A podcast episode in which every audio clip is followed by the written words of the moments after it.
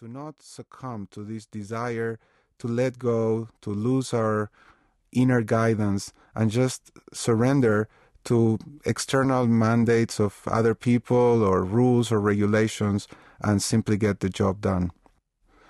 Conscious business, then, it's the request or it's the call of our own mind to stay active, to continue paying attention to what's important, to be mindful of what is going to help us live a happy, meaningful life. A conscious business is not a place, it's not a different business, but it's a different way of doing business consciously.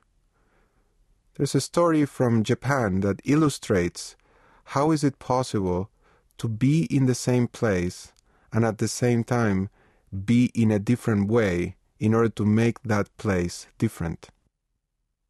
A samurai, very authoritarian, a lord of war, visited a monk in his hermitage.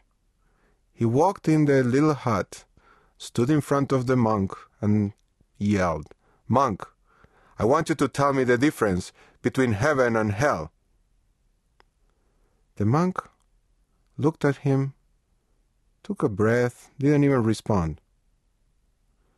The samurai got upset. "Monk, I don't like repeating myself. I ask you to tell me what's the difference between heaven and hell." The monk sighed and said, "It's of no use. You're too stupid to understand. You're a disgrace to the samurai caste." "What?" The samurai got furious, crazy. He drew his sword and was ready to hit the monk. The monk smiled, looked at him and said, That is hell." And in that moment, the samurai realized that his arrogance, his anger, his irate behavior were putting him in a permanent hell. And in that shock of realization, he also saw what an amazing gift the monk had given him. The monk had been willing to put his life at risk to teach him that lesson. He dropped his sword, fell on his knees, and said, "Thank you." And the monk smiled again and said, "And that is heaven."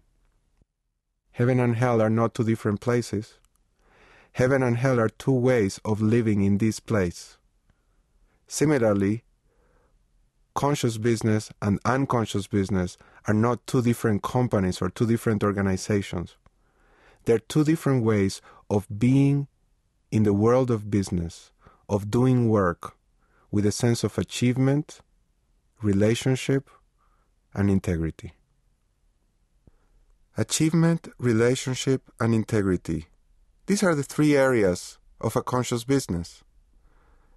Every individual in a conscious business needs to feel aligned with his or her values, that they are living their life as they see fit, and that's what we call integrity. Then, no man and no woman is an island. So to live happily, individuals need this sense of community, this strength of relationship. And finally, a business can only survive and thrive if it achieves its mission, if it's able to serve its community in a way that brings back the energy to keep going. In the rest of this program, we will look at some basic disciplines for individuals and groups to be able to construct a conscious business. And we will start with unconditional responsibility, the basis of making choices, fully owning that our life is our design. Let's talk about unconditional responsibility. Have you ever been late to a meeting? Have you ever been to a meeting where someone arrives late? What's the typical thing that people say when they walk into the room? "Oh my God, traffic was terrible. I don't know what's wrong, there's construction work or something, or the garbage truck was in front of me or something like that, but my God, it was really bad." What are they really saying when they tell the story? Well, they're answering the question, why are you late? And their answer is, because of traffic. This answer has some very, very good consequences. It's very appealing, and that's why most of us choose it immediately. I could say we choose it unconsciously. It's the automatic way in which we explain a delay. What's so sweet about traffic is that it's a believable story. Everybody understands that traffic is heavy, and it's not my fault. They did it to me. The other cars were standing in the way, and they prevented me from arriving to the meeting on time. That's the good thing.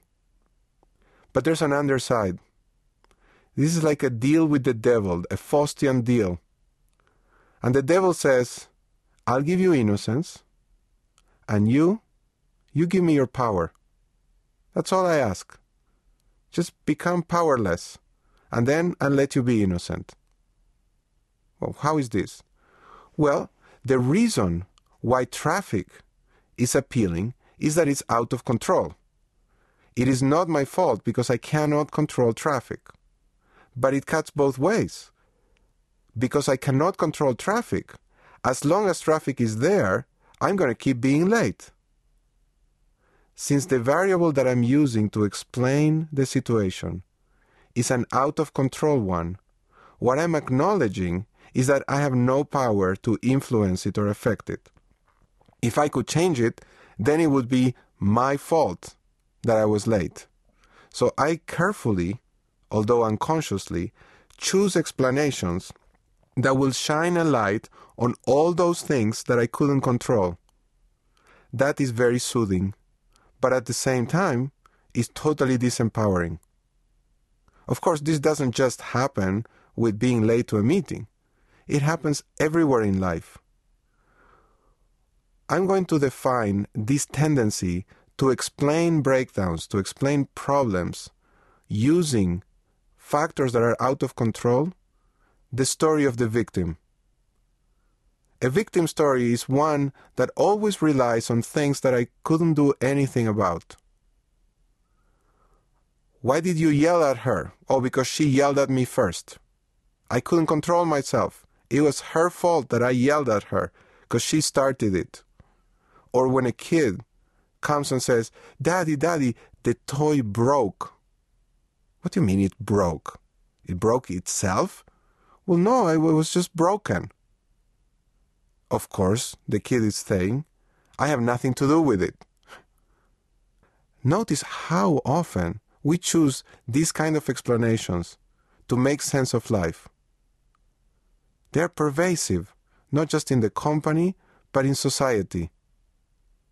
It's very, very self-reassuring to give stories that puts us in the victim perspective. Now, the problem of being a victim is that you're not a player in your life. You're merely a spectator. Things are happening to you, and you're just at the mercy of forces out of control. That is not a very good way to live. And yet, in our unconsciousness, those are the first stories that come to mind. One of the foundations of a conscious business is the commitment of the members of this business to live their life as players, not as victims. A victim operates in the philosophy of unconditional blame. No matter what happened, I'm going to blame external circumstances. The player operates with the philosophy of unconditional responsibility. And that philosophy says, no matter what the external circumstances are, I can take a stance and respond to these circumstances. I can make a choice on what to do, given that the world is presenting me with this situation. While the victim is a spectator watching the game from the sidelines, the player is in the middle of it. The player is not saying, I'm omnipotent and I can do anything I want. But the player is saying, I have to play. And whatever cards destiny deals, well, now it's my turn.